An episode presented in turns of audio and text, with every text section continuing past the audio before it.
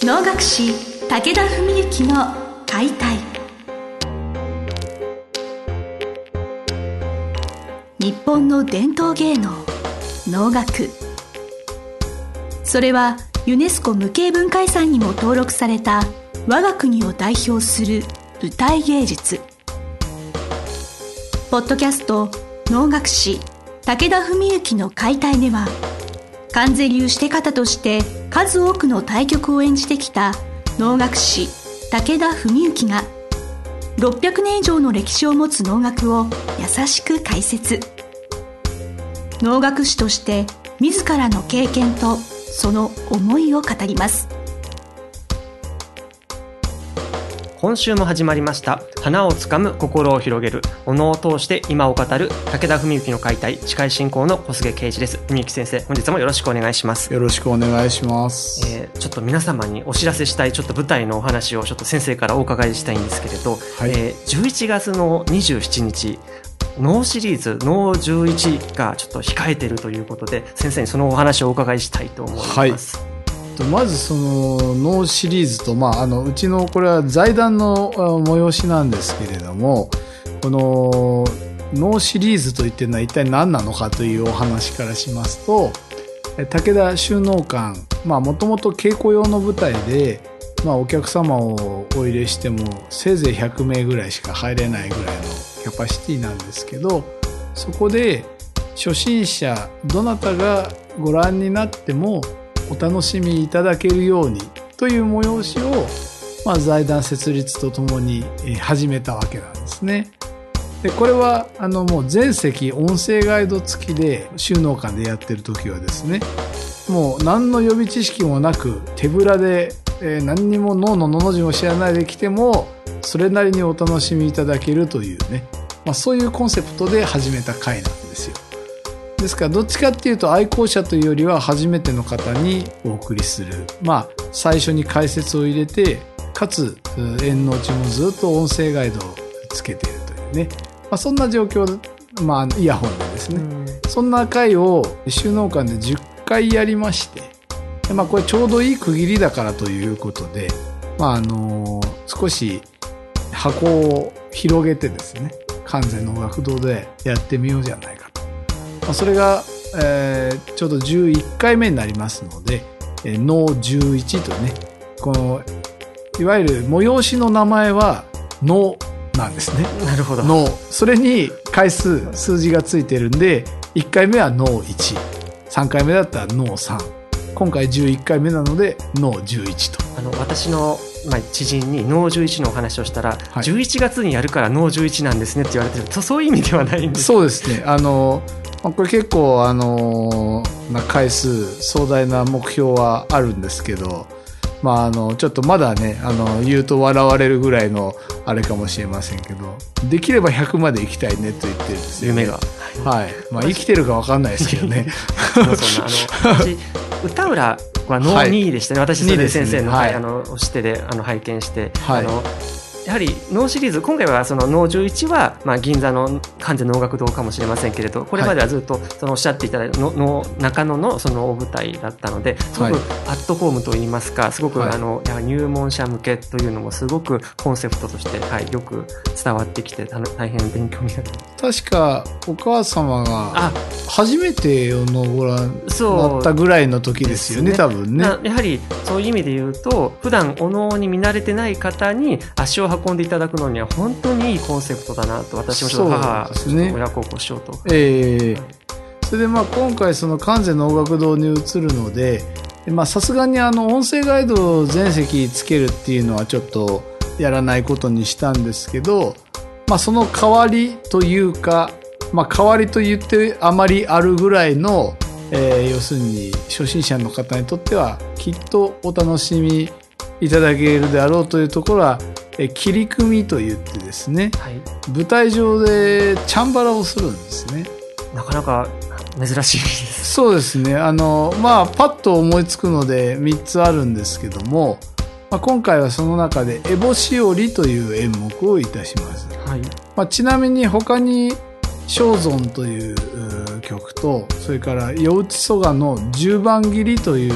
特殊演出がつく小書きがつくとまあ切り組み物になるわけなんですけれども、まあ、その3番切り組み物がありましてでこの烏帽子より今回の烏帽子よりは、まあ、牛若丸の元服の話とそれから、えー、熊坂の長藩というね、まあ、大盗賊盗賊の頭が牛若に、えー、切られるというねまあそういうドラマを描いたお話なんですよ。前その「スター・ウォーズ」になぞらえてやっぱり能は、はい、あの義経牛若丸が登場する演目が非常に多いとまず一連のその人生を追いかけるようなそういう多分位置づけとしては、まあ、義経が多分原原服そうですね。はい。本当にエボス勝利のっていう、はい、そういう物語が始まる、えー、あの先ほど申しました3番のうちのもう1番正尊っていうのは逆にもう義経が完全に大人になってもう晩年の義経ですね。源平合戦であの平家打ち果たした後に頼朝からちょっと疎ましく思われて、えー、それで結局義経があの京都でね後白河法皇のはい、あの非常に寵愛を受けてしまって、ね、なんか偉い立場になってそれで頼朝がこの野郎ってことでお兄ちゃん怒っちゃって、はい、資格を送り込んでくる。その資格が正尊土佐坊正尊。で、あのちなみにあの渋谷の金王神社っていう神社があるんですけど、はい、大学のそうですそうです、あれ渋谷金王丸っていう人のね神社なんですけどね、はい、それが渋谷金王丸っていうのが能でいう土佐坊正尊。これイコール同一人物です、えーというそんなエピソードもあるんです面白いはい。まあそれはさておきっていうところで、はい、今回の烏帽子よりは牛若丸がまああのまだ結局つまり平家全盛の時代ですね、はい、に、えー、鞍馬山にねこう預けられて、まあ、修行してるわけなんですけどなんとかこう平家を打ち倒したいというねえー、思いを持って、それであの京都から逃げ出そうとするわけなんですね。でそこに当然平家方から追っ手がかけられる、ね、追っ手がかけられるので結局姿を変えないとすぐ見つかって捕まっちゃうわけですね。だから急いで髪を切って切ってというか言ってというか。落とすというか、はいはい、それで烏帽子を折ってもらって元服するというね。それが、えー、曲の前半なんです。で、まあその前半、前してっていうのはエボシアの主人。で、それ前連れて奥さんが出てて、まあ僕が今度奥さんの役。えー、前しては父が務めます。はい、それで牛若丸はあの兄の長男の秋行が、はい、えー、務めます。まあ、本来これは小方っていう役なんですけれどももう中学2年生になってましていわゆる中どもっていう形で子供と大人の間ぐらいの感じで普段使わないですね、はい、日常用語で中ども、はい、まあそうですね、はい、そういうことでやるで後半は実はまさかの長半の役なんですね、盗賊。で本来は前してと後して同じ人がやるんですけど、ね、今回はまあちょっとそういう特別企画ということで後しての熊坂の長藩は兄が務めます。親子。はい、はい、でまあさらに言うとそれの、長藩の家来の中でもリーダー格の若者頭っていうのはいとこの宗則が務めるとそういう意味で言いますとその能11のまあそのビラというかチラシ私拝見して、はい、本当出演者の数が多彩、まあ、そのたくさんの方に出ていただいてすごいなまさにご一問皆様で、ね、舞台を作るんだなそうですね。はいでまああの前してはですかそんな中で結局牛若が、えー、追っ手がかかってるのを知って夜中なんですけどもう烏帽子に行ってどんどんどんどんって開けてくれっつってそれでちょっと急いでるから烏帽子をね折ってほしいと。で平家は右折りなんですよね。だけどあの源氏は左折りって決まりがあって、はい、で平家全盛の時代なのに牛若は左折りにしてほしいって頼むわけなんです。で、まあそんなんでいろいろ問答してって、これでまあ、あの、烏帽子屋の主人も、牛若にじゃあ頑張ってねみたいな感じで、えー、送り出すと、牛若は守り刀、懐刀を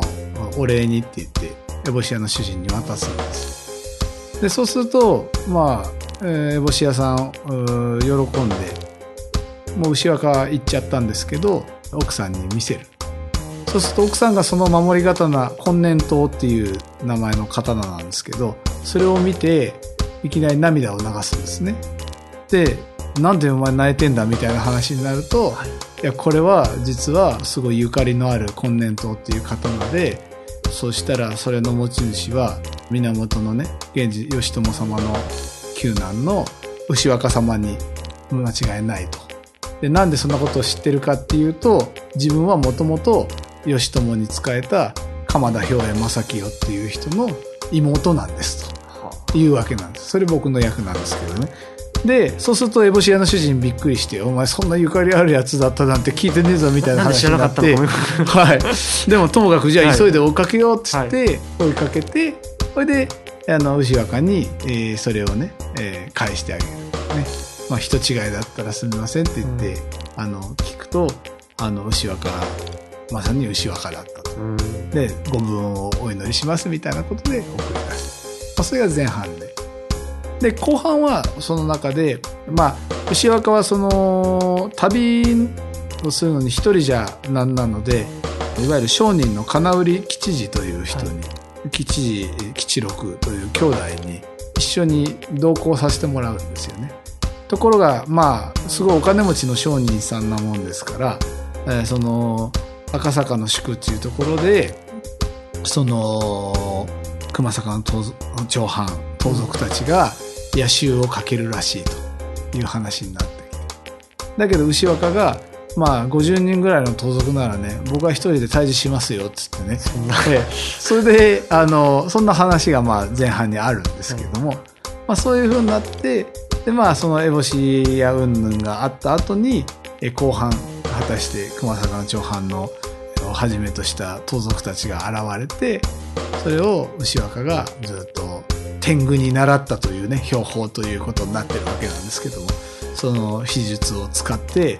バタバタと切り倒していくという。そこがチャンバラ、ね、そうですね、切り組みの部分ですね。で、まあ、その最後は、あの、長藩と一騎打ちをして、えー、長藩もそこで切られて、えー、命を落とすわけなんですけども、それでめでたしめでたしという。